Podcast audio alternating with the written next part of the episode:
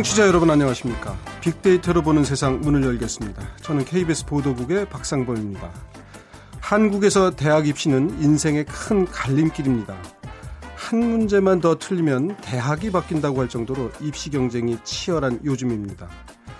오늘도 시험장 앞에서는 자식이 시험 잘 보기를 기대하는 고대하는 어머니들의 기도가 이어졌을 텐데 더도 말고 덜도 말고 실력만큼만 성적이 나왔으면 좋겠습니다.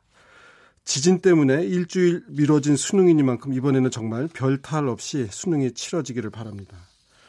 그리고 특히 부모님들이 오늘 수능 시험 볼 때 이런 얘기 하시면 부담이 간다고 그러네요. 아들아, 너는 내 아들이다. 우리 집안의 기둥이다. 우리 딸. 믿어. 집안의 기둥이야. 이렇게 자꾸 기둥을 강조하면 부담이 커진답니다. 뭐 다 아시는 얘기겠죠.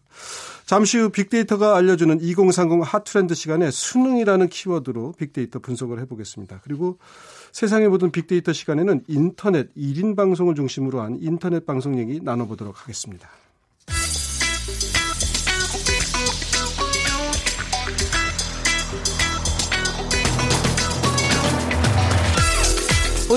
여러분이 궁금한 모든 이슈를 알아보는 세상의 모든 빅데이터. 연세대 박희준 교수가 분석해드립니다. 네, 교수님 어서 오십시오. 네, 안녕하십니까. 그 인터넷 1인 방송 교수님도 좀 보셨나요? 예, 저도 가끔 예 보고 있고요. 특히 이제 저희 집에 있는 그 자녀들이 네. 예 1인 인터넷 방송을 많이 보는데 아. 제가 뭐 못 보게 해도 예 근데 진짜 1인 방송이 저는 이제 예전에 뭐 약간 정치 지향성을 띠고 있는 뭐 그런 1인 방송이 있다는 얘기는 들었었는데 요즘은 정말 그 연령층, 과 그러니까 예. 방송을 하는 사람들의 연령층도 다양해져서 방송이라고 불러야 하는지도 잘 모르겠지만 여하튼 여러 사람들이 뭐 볼 수 있으니까 방송이겠죠. 예. 저희 그 초등학교 4학년 딸도 1인 방송을 보는데 친구뻘의 아이가 하는 그 무슨 초등학생 여자 아이들 화장하는 법을 또는 이제 뭐 그런 선물들을 나눠주는 예. 그런 인터넷 방송을 초등학생이 한대요. 예. 그러니까 정말 이제 나이 구분도 없어지는 모양이더라고요. 지금 말씀하신 것처럼 뭐 10대는 말할 것도 없고요. 지금 예. 70대까지 인터넷 방송을 통해 또 수익을 올리면서 음. 또 나름대로 어떤 영역을 만들어가는 분들이 많이 계신 것 같습니다. 그야말로 이제 1인 방송 전성 시대다. 또 이제 SNS를 통한 실시간 방송도 많이들 하던데 예.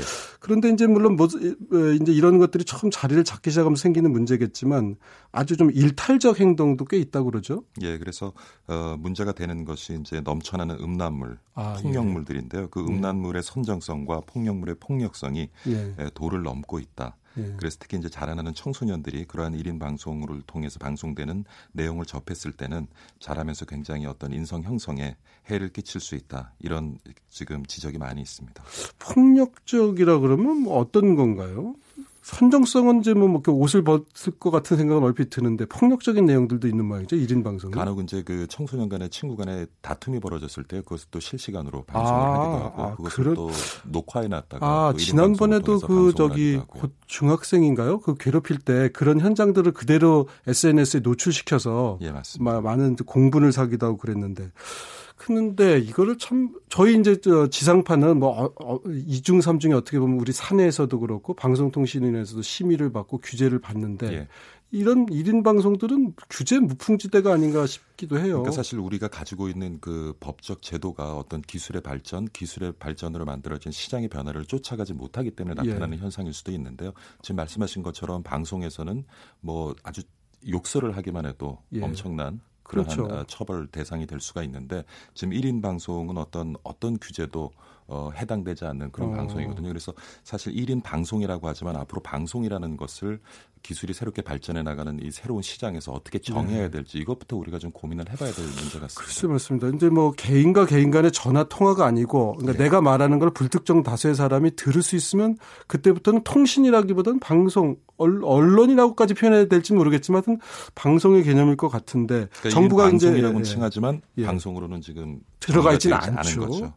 예. 정부가 어떤 좀 조치를 취하려고 하는 것 같은데 어떤 내용들이 있습니까? 뭐 욕설, 음란 방송 등 도를 넘는 내용의 1인 인터넷 방송이 이제 발을 붙일 수 없도록 정부와 민간 기업이 머리를 맞대는 정책 협의체가 오는 12월에 이제 공식 출범을 한다고 합니다. 그러니까 네. 이제 업계에서 자율 규제로 이것을 해결을 하려고 했거든요. 근데 문제는 에, 사실 그 플랫폼 사업자들이죠. 어, ATV라든가 많은 플랫폼 사업자들이 거기서 만들어진 수익을 배분하는 그러한 구조로 지금 운영이 되고 있기 때문에 네. 사실은 지금 그런 플랫폼에서 1인 방송을 하는 분들 중에는 한 달에 천만 원 이상 아. 수입을 수천만 원의 수입을 올리는 분들도 많이 있어요. 근데 그러한 그러니까 이 플랫폼 사업자 입장에서는 또 어, 심의를 강화하고 규제를 강화하다 보면 결국은 매출이 줄어들고 네. 그렇다면 회사의 그런 어떤 경영에 또 문제가 생기기 때문에 네. 사실은 그동안 업계가 자율적으로 이 문제를 해결한다고 했지만 사실 실효성이 없었고요. 네. 기술적으로 보면 저희가 지금 음성 인식이라든가 영상 인식 등을 통해서 해결할 수 있는 부분이 많이 있습니다. 아. 그렇지만 그것을 이제 컨텐츠를 단지 기계적으로 시스템적으로 또 걸러내고 심의하는 것이 또 부적절한 부분이 있거든요. 네. 그렇다 보니까 일일이 이제 사람이 직접 네. 이제 그것을 보고 어, 자체적으로 이제 어. 규제를 해 나가기 때문에 뭐 여러 가지 지금 문제점이 있고요. 그래서 그 사실 보면 이제 뭐 페이스북이나 이런 데 봐도 그러니까 그 소셜 미디어도 검증하는데 한계가 있다. 예. 포탈 사이트도 그렇고요. 예. 사실 어떻게 보면 이해가 가는 게 뭐 한두 개가 올라오는 게 아니니까 그렇죠. 그거를 해당 회사에만 맡겨 놓는 것도 좀 어떻게 보면 지금까지는 그렇게 했었거든요. 예. 그러니까 예. 지난해 3월인데요. 예. 어, 최성준 전 방통위원장이 이끌던 제3기 방통위 때도 네. 동일한 이름의 실물 대책회의가 한 차례 열린 적은 있었어요. 근데 예. 굉장히 형식적으로 이루어졌다는 점이었고요. 예. 그리고 이번에는 그 참여 주체가 좀 대폭 확대가 됐습니다. 그래서 네. 우선 정부에서는 정보통신 예. 사전 사후 규제를 담당하는 이제 방통위, 그다음 과학기술정보통신부, 방심위가 합류를 하게 되고요. 네. 경찰청도 이번에 이제 포함이 됩니다. 네. 그리고 지난해에는 참석하지 않았던 여성가족부가 청소년 대책 논의를 위해서 이제 새로 추가가 되고요. 네. 민간에서는 이제 뭐 네이버, 카카오, 아프리카 TV 등 지금 그 플랫폼 사업자들, 구글, 예. 유튜브를 지금 운영하고 있죠. 그다음 페이스북 일곱 개 국내 기업들이 지금 포함이 되어져 있어서요. 이전에 사실 우리가 논의하면서 이러한 대책회를 마련했던 것보다는 이번에는 조금 더 심도 있게 음. 조금 논의가 진행되지 않을까 하는 기대를 좀 해봅니다. 국회에서도 뭐 여러 가지 논의가 있었다고요? 예. 지난 10월 열린 국정감사에서 이제 1인 진행 인터넷 방송의 과도한 음란성, 폭력성에 대한 질토가 질타가 쏟아졌고요. 어, 그래서 이제 뭐 문제가 제기된 것이 아프리카 TV 같은 경우 일일 결제 한도가 3천만 원에 달한다는 것을 이제 문제를 삼게 됐습니다. 그러니까 네. 이게 뭐냐 하면 예. 에, 보는 그 분들은 보다 선정적이고 보다 폭력적인 거 보다 그러니까 자극적인 걸 계속 더 원하게 되고요. 예. 거기에 맞춰서 컨텐츠가 만들어지거든요. 근데 그러면 이제 그 돈을 더 내나요? 그러면 보시는 분들이 별이라는 것을 선물하게 되는데 그게 아. 이제 하나당 100원이에요. 그게 쌓여서 한 달에 아. 수천만 원의 그러니까 일종의 뭐 팁을 주듯이 조금씩 별을 더 주면 그게 방송하는 사람한테 돈이 되는 거군요. 그렇죠. 그러니까 아. 돈을 더 벌기 위해서 더 선정적으로 더 예. 폭력적으로 이제 방송을 운영하는 것이고 그래서 국회에서는 이 1일 예. 그 결제 한도액을 예. 조금 줄여야 하는 것이 아니냐 아니냐. 뭐 이것도 사실은 에, 근본적인 대책은 될 수 없겠습니다만 네. 국회에서도 지금 여러 가지 논의가 네. 지금 진행되고 있는 것 같습니다. 조금 전에 이제 성범죄 얘기도 하셨는데 그러니까 이게 성범죄를 유발한다는 의미인가 보죠. 그러니까 이제 요즘에 디지털 성범죄라는 얘기를 하는데요. 네. 지금 말씀하신 것처럼 모방 범죄라는 게 있어요. 그러니까 네. 어, 인터넷 1인 방송을 통해서 봤던 내용을 예. 실제 상황에서 그걸 또 구현하고자 하는 그런 아. 분들이 또 그 과정에서 어. 범죄를 저지르는 것도 있고요. 또 하나의 디지털 성범죄가 요즘 도찰이라고 얘기를 하죠. 아, 예. 그러니까 다른 사람들의 어떤 은밀한 신체 부위라든가 이것을 예. 찍어서 그 사람의 어떤 허락 없이 이것을 예. 통해서 방송을 한다는 거죠. 예. 그래서 또 피해를 입는 분들도 굉장히 있는 것 같고요. 음. 이 부분에 대해서는 지금 이제 굉장히 단속도 강화돼 있고 처벌도 강화되고 있습니다만 그래도 여전히 아까 말씀드린 것처럼 어, 이런 플랫폼에서 방송되는 모든 컨텐츠들을 확인해 볼 수 없기 때문에 네. 실제로 그 피해 입은 당사자가 네. 신고를 하지 않으면 네. 사실은 어떤 근데 네. 그 음란물을 보시는 분들은 자기가 피해자라고 생각을 안 할 거 아니에요. 그러니까 예, 보시는 분들 말고 그, 그러니까 자신이 도찰이 되어져서 아, 아, 예, 예. 아, 그 피해자 예, 예. 촬영된 자기도 몰래 그렇죠. 촬영된 분이 신고를 맞습니다. 해야만 된다. 예. 그런데 그게 자기가 나왔는지도 모를 수도 있잖아요. 그야말로 몰래 촬영한 거니까. 그렇죠. 그리고 그러한 그 음란물들을 또 보시는 분들이 많지만 또 그렇게 많지는 않거든요. 그러니까 예. 그런 음란물들을 보시는 분이 아니라면 예. 본인이 촬영이 되어져서 예. 그러한 컨텐츠로 방송이 되었다고 해도 말이에요. 모르고 음. 지나가는 경우가 많이 있겠죠. 야, 그 법을 좀 손봐야 되는 부분이 많겠네요. 근데 그리고 지금 음란물하고 폭력물도 문제가 되는데요. 앞서 네. 말씀하신 것처럼 특히 최근에는 이제 그 에, 유치원 다니는 예. 유아들까지도 지금 이런 1인 방송을 아주 즐겨서 보거든요. 근데 예. 에, 그러한 방송을 하는 과정에서 물론 유익한 방송도 있어요. 교육적으로 예. 유익한 예. 방송도 있기는 한데 대부분의 경우 굉장히 좀 아이들의 어떤 그 글쎄요. 사행성을 조장하는 경우가 예, 있어요. 사행성. 음란까지는 뭐 이런 건 아닌데 맞습니다. 뭘 자꾸 사게끔 유도한다든가 예. 처음에 이제 선물을 광고성 주는데 방송이 많죠. 광고성도 많고. 예. 그다음에 그리고 그런 방송을 통해서 사용하는 언어들이 이게 정제된 언어들이 아니라 예. 굉장히 좀 정제되지 못한 예. 올바르지 못한 언어들이 많이 사용되기 말입니다. 때문에 예. 특히 아이들은 그런 방송을 보고 최근에 어떤 그 사회 활동이라든가 언어라든가 이런 것들을 많이 배워가는 것 같아요. 그러다 글쎄요. 보니까 어떤 삐뚤어진 문화가 앞으로 또 만들어지지 않을까 하는 우려도 있고요. 물론 이제 1인 방송이라고 하는 게 자유로움, 그다음에 기성 방송에서 다루지 못했던 주제와 소재를 가지고 또 뭐 이제 이를테면 화장과 관련된 예. 또는 쇼핑과 관련된 것도 얼마든지 많은 그 뭐라 그럴까요? 팔로워라 그래야 될까요? 시청자를 확보해서 예. 외국에서도 보고 뭐 그런 경우들도 있, 잖아요 그런 건 이제 긍정적일 텐데. 그렇죠. 그래서 SNS도 제가 반응을 한번 살펴보니까 예. 그 연관 검색어 중에 지금 말씀하신 것처럼 강의 재미, 흥미 이런 단어들도 올라와 있어요. 그러니까 네. 아주 양질의 좋은 컨텐츠들도 많이 만들어지고 또 공유가 되고 있는데 문제는 더 상위 순위에 있는 단어들을 살펴보면 인기, 막장, 불법, 음란, 위험, 논란, 여고생 음. 이런 단어들이 상위 순위 위치해 있거든요. 예. 그래서 그럼 감성적인 분석을 한번 해보면 예. 에, 전체 그 지난 세 달간입니다. SNS에서 대화를 나눈 분들 중에 한 48% 정도가 예. 1인 방송 관련해서 부정적인 단어를 사용을 했고요. 그다음에 예. 21% 정도가 긍정적이다. 그러니까 에, 뭐 관심이 없는 그러한 분들도 많이 있겠지만 에, SNS 사용자의 한 절반 정도는 지금 네. 1인 인터넷 방송에 대해서 굉장히 부정적인 견해를 가지고 있다라고 저희가 결론 지을 수 있겠습니다. 음, 그게 사실 문제 악화가 양화를 구축한다 이런 말도 있지만 어떤 장이 열리면 긍정적인 것보다 이제 부정적인 것에 더 사람들이 끌릴 수도 있어요. 근데 예. 야, 이거를 근데 그렇다고 정부가 뭐 이거는 뭐 하지 말라고 강제로 막는 것도 방법은 아닌 것 같고 그렇죠. 어떻게 했으면 좋겠어요, 교수님은? 근데 제가 보기에는 앞으로 이제 AR, VR, 가상현실, 증강현실 관련되는 그런 예. 이제 기술들이 더 발전을 하고 그런 환경들이 만들어지면 아마 이 문제가 더 저는 심화될 것이라고 어. 보여지고요. 예.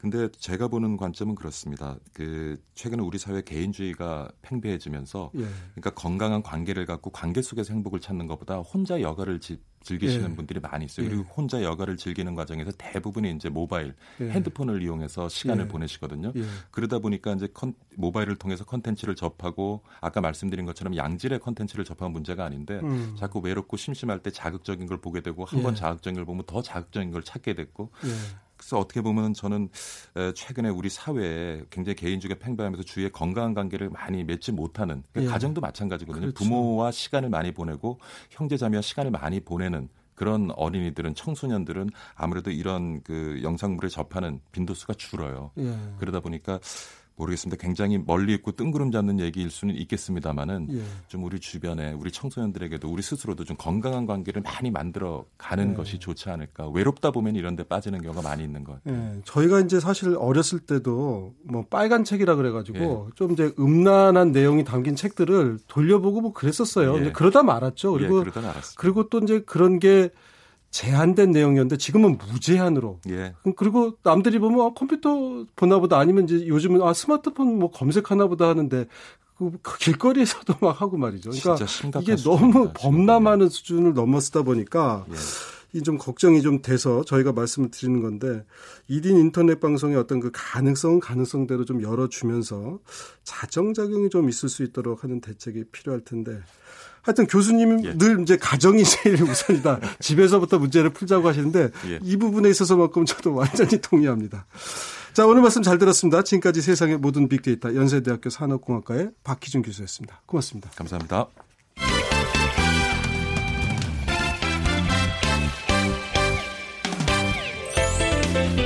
빅데이터가 알려주는 2030 핫 트렌드. 빅커뮤니케이션 전민기 팀장이 분석해드립니다.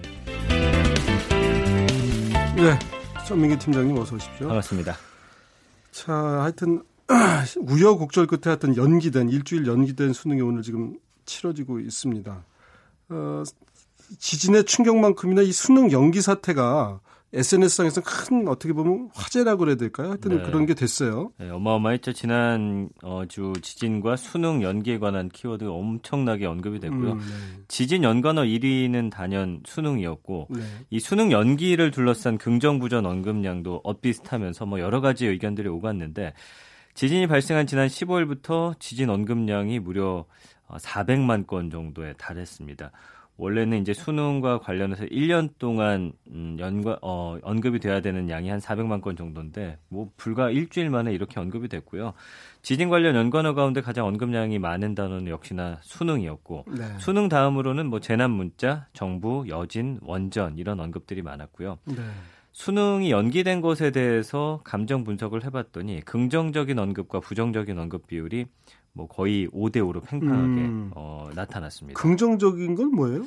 그러니까 안전, 그러니까 학생들의 안전이 먼저였다라는 아, 거죠. 그리고 네. 부정행위, 화이팅, 다행 뭐 이런 언급량들이었고요. 네. 이와 다르게 이제 부정적인 게시물들은 막막하다, 불안하다, 뭐 보장받지 못하다 음. 이런 단어가 많이 쓰였습니다. 음. 수험생의 안전을 최우선으로 한 정부의 결정에 좀 긍정적인 반응을 보였고요. 한편 지진의 여파 때문에 수험생이 받을 어떤 영향이라든지 스트레스, 컨디션 조절 이런 것들을 걱정하는 그런 부정적인 문건도 많이 발견이 됐습니다. 네. 하여튼 이게 출발 스타트 라인에 서 있다가 다시 몸 풀고 다시 이제 이제 어, 스타트 라인에 서서 이제 출발을 했는데요. 하여튼 다들 시험을 잘 보시기를 바라고 기상청에 대한 언급도 많았다고요. 그동안 뭐 오보를 많이 하다 보니까 오보청이라는 예. 불명예스러운 별명까지도 있었는데 이번에 그 긴급 문자 발송 빠르게 한 이후에 호평이 상당히 많았습니다. 네. 그러니까 기상청 관련 게시글을 보면 빠르다가 가장 많이 연관어로 예. 쓰였고요. 감동, 의미 없다, 패닉 뭐 이런 단어도 있긴 했습니다만 어, 부정적인 키워드는 언급량 자체가 굉장히 미미했습니다. 빅데이터 상으로 기상청 관련 긍정 언급 비율이 64%, 부정 언급 비율이 36%. 그러니까 이번에 재난 문자를 빠르게 음. 발송한 것에 대한 어떤 국민들의 네. 기상청에 대한 어, 감정을 네. 긍정적으로 네. 바꾼 계기가 되지 않았나 네. 싶습니다. 이번엔 저도 그 지진 때 보니까 지진이 진동이 오기 직전에 스마트폰에서 진동이 먼저 왔어요. 어, 기상청에서 그죠. 보낸 문자가 이렇게 네. 진동으로 오더라고요. 긴급 문자가. 그래서 제가 보니까 그 지진이 포항에서 출발해서 서울 오는데 걸리는 시간이, 있지 않습니까? 예. 근데 발생하자마자 이제 그 발생 사실을 알려주니까 이게 이제 올라 포, 어, 지, 지진이 전달되는 속도보다. 빛의 속도로 네. 오다 보니까 조금 더 빨라서 야 기상청이 정말 빨라졌구나. 근데 이제 그게 몇 가지 제도를 바꿨더니 가능해졌다는 거 아니겠어요? 이제 행정안전부를 통하지 않는다든가, 음. 그다음에 수동이 아니고 자동으로 발신한다든가 네. 이렇게 좀 몇 가지만 바꿔줘도 큰 변화가 있을 수 있다는 것도 이번에 새삼 또 알게 됐습니다. 그런데 지금 어, 그런 일은 없어야 되겠지만 어, 이제 지금 수능 시험이 진행 중인 시간인데 또 지진이 발생하면 어떻게 되죠? 뭐 이런 일은 없을 겁니다. 하지만 이번에 좀 그나마 좋았던 것은 이런 일이 추후에 발생할 수도 있기 때문에 가이드라인이 이제 어느 정도 마련됐다라는 네. 거고요. 일단 예비 소집 전부터 좀 확인을 하면은 어 뭐 여진이라든지 기타 강진이 발생했을 때 이제는 그 여러 가지 학교들을 예비로 좀 음, 수험장을 마련을 해 놓고서 거기로 학생들을 이동시킬 버스를 마련하고 아니면 교통비를 지원한다든지 그, 그 학생들이 아무래도 늦게 도착할 수밖에 없기 때문에 시간을 지연해서 시험을 시작한다든지 뭐 여러 가지 이제 가이드라인을 마련해 놨고요. 네. 시험 중에 앞으로 지진이 발생한다. 뭐 예. 내년도 그럴 수 있잖아요. 예. 그럴 때는 이제는 실질적 피해가 우려되는 진동까지 경미한 진동부터 가나다로 이렇게 3단계로 나눠서 대응을 하기로 했습니다. 네. 오늘은 김상곤 교육부 장관이 이제 포항 현지에서 직접 머물면서 상황을 판단하겠다 이렇게 어떻게 보면 결기를 이제 보여주고 있는데요. 하여튼 별일 없기를 제일 바라겠습니다. 네. 지진을 제외하고는 어, 소셜 미디어에서 수능에 대한 반응은 또 어떤 것들이 있습니까 지난 1년 동안 420만 1,800여 건 정도 언급이 됐습니다. 근데 이 중에 한 절반 정도는 11월 들어서 언급이 될 정도로 역시나 11월이 돼야지만 네. 수능의 그 계절이구나 또 네. 달이구나 느끼는 것 같고요. 연관을 보면 1위는 역시나 대학이었고요. 공부, 수시, 영어, 수학, 고3 이런 단어들이 많이 보였고 네. 선물이라는 단어도 볼 수가 있습니다. 주변에 예. 뭐 수능 보는 학생들에게 어떤 선물을 할 아, 것인지에 대해서 예. 좀 고민하는 모습을 예전에는 뭐 딱 붙으라고 엿 했는데 요즘은 정말 다양해졌더라고요 네. 선물이. 예. 그리고 재밌는 거는 언급량이 많지는 않지만 지각이라는 키워드도 언급이 아. 됐고요. 이제 지진 이후에 지진이 아 그러니까 지진 이후에는 지진이라는 키워드도 음. 함께 이제 언급되고 있는 그런 상황이었습니다. 지각이다. 사실은 저희도 그 방송하는 사람들이 제 시간에 못 도착하는 그런 악몽을 가끔 꾸기도 하는데 시험 보는 수험생들도 마찬가지겠죠. 예, 지각. 예. 벌써부터 아까 수능 이모저모 봤더니 오늘도 수능에 지각해가지고 아. 경찰차 타고 오토바이 타고 이렇게 예. 어, 시험장으로 가는 학생들 많이 언론에서 비춰졌는데 예. 평균적으로 보니까 수험생이 한 6.4%가 미응시를 한다고 합니다. 아. 이 중에 이제 많은 부분을 지각, 그다음에 1차 수시 합격이 차지하고 있는데 하나의 교실 한 30명 정도 시험을 보면은 네. 교실마다 한두 명 정도는 음. 오지 못한대요. 예, 네. 예, 그러다 어, 보니까 생각보다 많네요. 예, 물론 수시 합격 때문도 있지만 지각한다든지 네. 오지 못하는 경우도 상당하다고 합니다. 그래서 대체적으로 매년 4만 3천 명 정도가 어, 응시를 하지 못하고 있고요. 어, 앞으로는 이제 내년도 그렇지만 오전 7시부터는 112에 연락하면 경찰들이 도와준다고 합니다. 오늘도 네. 보니까 서울에서 한 18,000명 정도의 경찰들이 네. 어, 배치가 돼 있었고요. 어, 끝까지 포기하지 말고 당연히 시험을 봐야 되는 네, 게 맞겠죠. 물론이죠. 네. 물론이죠. 끝까지 최선을 다하는 삶이 멋있지 않습니까? 네. 조금 전에도 말씀하셨지만 이제 수능하면은 이제 당 합격을 기원하는 의미에서 여러 가지 선물들이 있잖아요. 요즘 네. 어떤 선물들이 유행이에요? 아까 말씀해주신 대로 저 때도 이제 엿이라든지 찹쌀떡을 많이 네. 받았는데 네. 최근에는 실용성 있는 선물들이 많이 각광을 받고 있고요. 뭐 텀블러라든지 방석, 숙면 밴드 이런 게 많이 팔리고 어, 있고 실용적이네 진짜. 예, 최근에는 대학 로고가 그려진 대학 굿즈라든지 뭐 금도끼, 은도끼 이런 또 아, 비싼 물품들 잘 찍어라 이런 뜻인가요? 도끼는? 네, 근데 도끼나 포크는 네. 이게 실제 순금으로 아, 한 돈짜리 도끼 모양으로 돼가지고 뭐 이거는 한돈 값에 버금가는 가격인데 비싼데도 불구하고 가족이라든지 친지 가까운 학생들에게는 이걸 또 선물을 많이 한다라고 하고요. 음. 그다음에 디퓨저라고 해서 공부할 때 좋은 은은한 향 나는 향, 예. 그런 물건도 많이 팔리고 있고 그다음에 각 대학의 로고가 들어간 대학 굿즈가 최근에 인기인데 대학 굿즈는 뭐예요? 그러니까 요즘에 굿즈라는 게 어, 아이돌 굿즈 하면 이제 아이돌과 관련된 그런 아, 물품들이고 요즘 젊은이들이 영어 많이 쓰는군요. 네. 그러니까 굿즈가 그 G O O D S의 그 맞습니다. 굿즈예요? 네. 아, 그래서 영어네요, 완전히. 예. 네. 이 본인이 가고자 하는 원하는 대학교가 있잖아요. 거기 음. 가서 그 학교에 있는 뭐 어느 대학교 초콜릿이라든지 네. 또 어느 대학교에서 산 빵이라든지 아, 그걸 먹으면 그 대학에 갈 수 있지 네, 않을까? 티셔츠라든지 이런 컵이라든지 그래서 주술적 행위인데 네, 하여튼 뭐, 예. 부적 같은 느낌으로 예, 준다고 예, 합니다. 예.